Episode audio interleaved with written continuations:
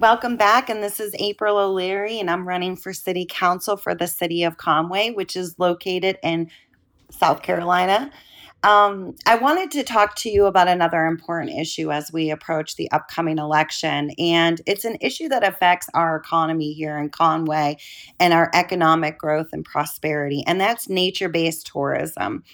Our historic river town is centered around the Blackwater River, the Waccamaw, and it's home to some of the most iconic, beautiful natural landscapes in the region. It makes Conway an ideal destination for nature based tourism, which has become a huge, vital component of our city's economy and tourism industry just a few short miles away from our gorgeous beaches. And according to recent data, nature-based tourism generates over 800 billion in revenue annually and supports millions of jobs across the country.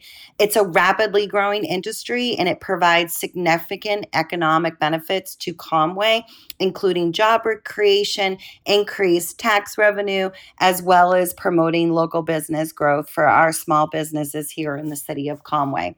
So, as your representative, I am committed to promoting and supporting nature based tourism in our beautiful city of Conway. I believe that our natural resources are a valuable asset that we can actually leverage to attract visitors and create economic opportunities for our community. We need to invest more in Conway's amenities to support nature based tourism, including hiking, biking trails, camping facilities, offering water sports activities and we also need to work with local businesses to promote more sustainable tourism practices that protect our beautiful natural resources and preserve them for future generations. I do believe by investing and promoting nature based tourism, we're investing in Conway's future. And we can create a thriving economy that provides sustainable jobs and supports the growth of our local businesses. So that is one of my top priorities. And I want to thank you for your consideration. And I really do hope to have your support in the upcoming election.